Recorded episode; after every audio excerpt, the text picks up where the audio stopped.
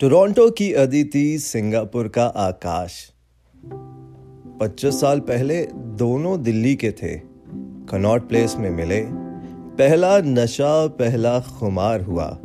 करीब एक साल तक डेट भी किया।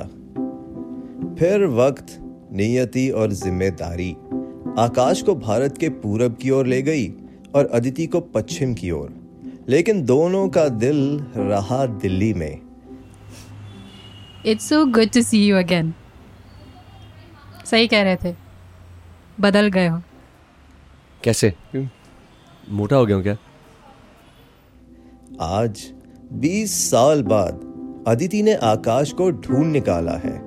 पुराने किस्सों के साथ दोनों ने दिल्ली दोबारा देखने का प्लान बनाया है, चाहे चंद घंटों के लिए ही सही।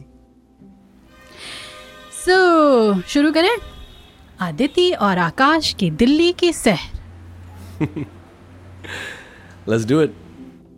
इन 20 सालों में क्या दिल्ली वैसी ही है जैसी अदिति के तस्वुर में थी? Do you think it's really that good? या बस ये नॉस्टैल्जिया है? और आकाश? फनी है ना, हमारी मेमोरीज कैसे काम करती है। मुझे अभी भी याद है वो शाम। कहानी लंबी है, दिलचस्प भी। 4 हिस्सों में है। हर हिस्से में कई किस्से हैं, दिल्ली के, आकाश के, अदिति के। So.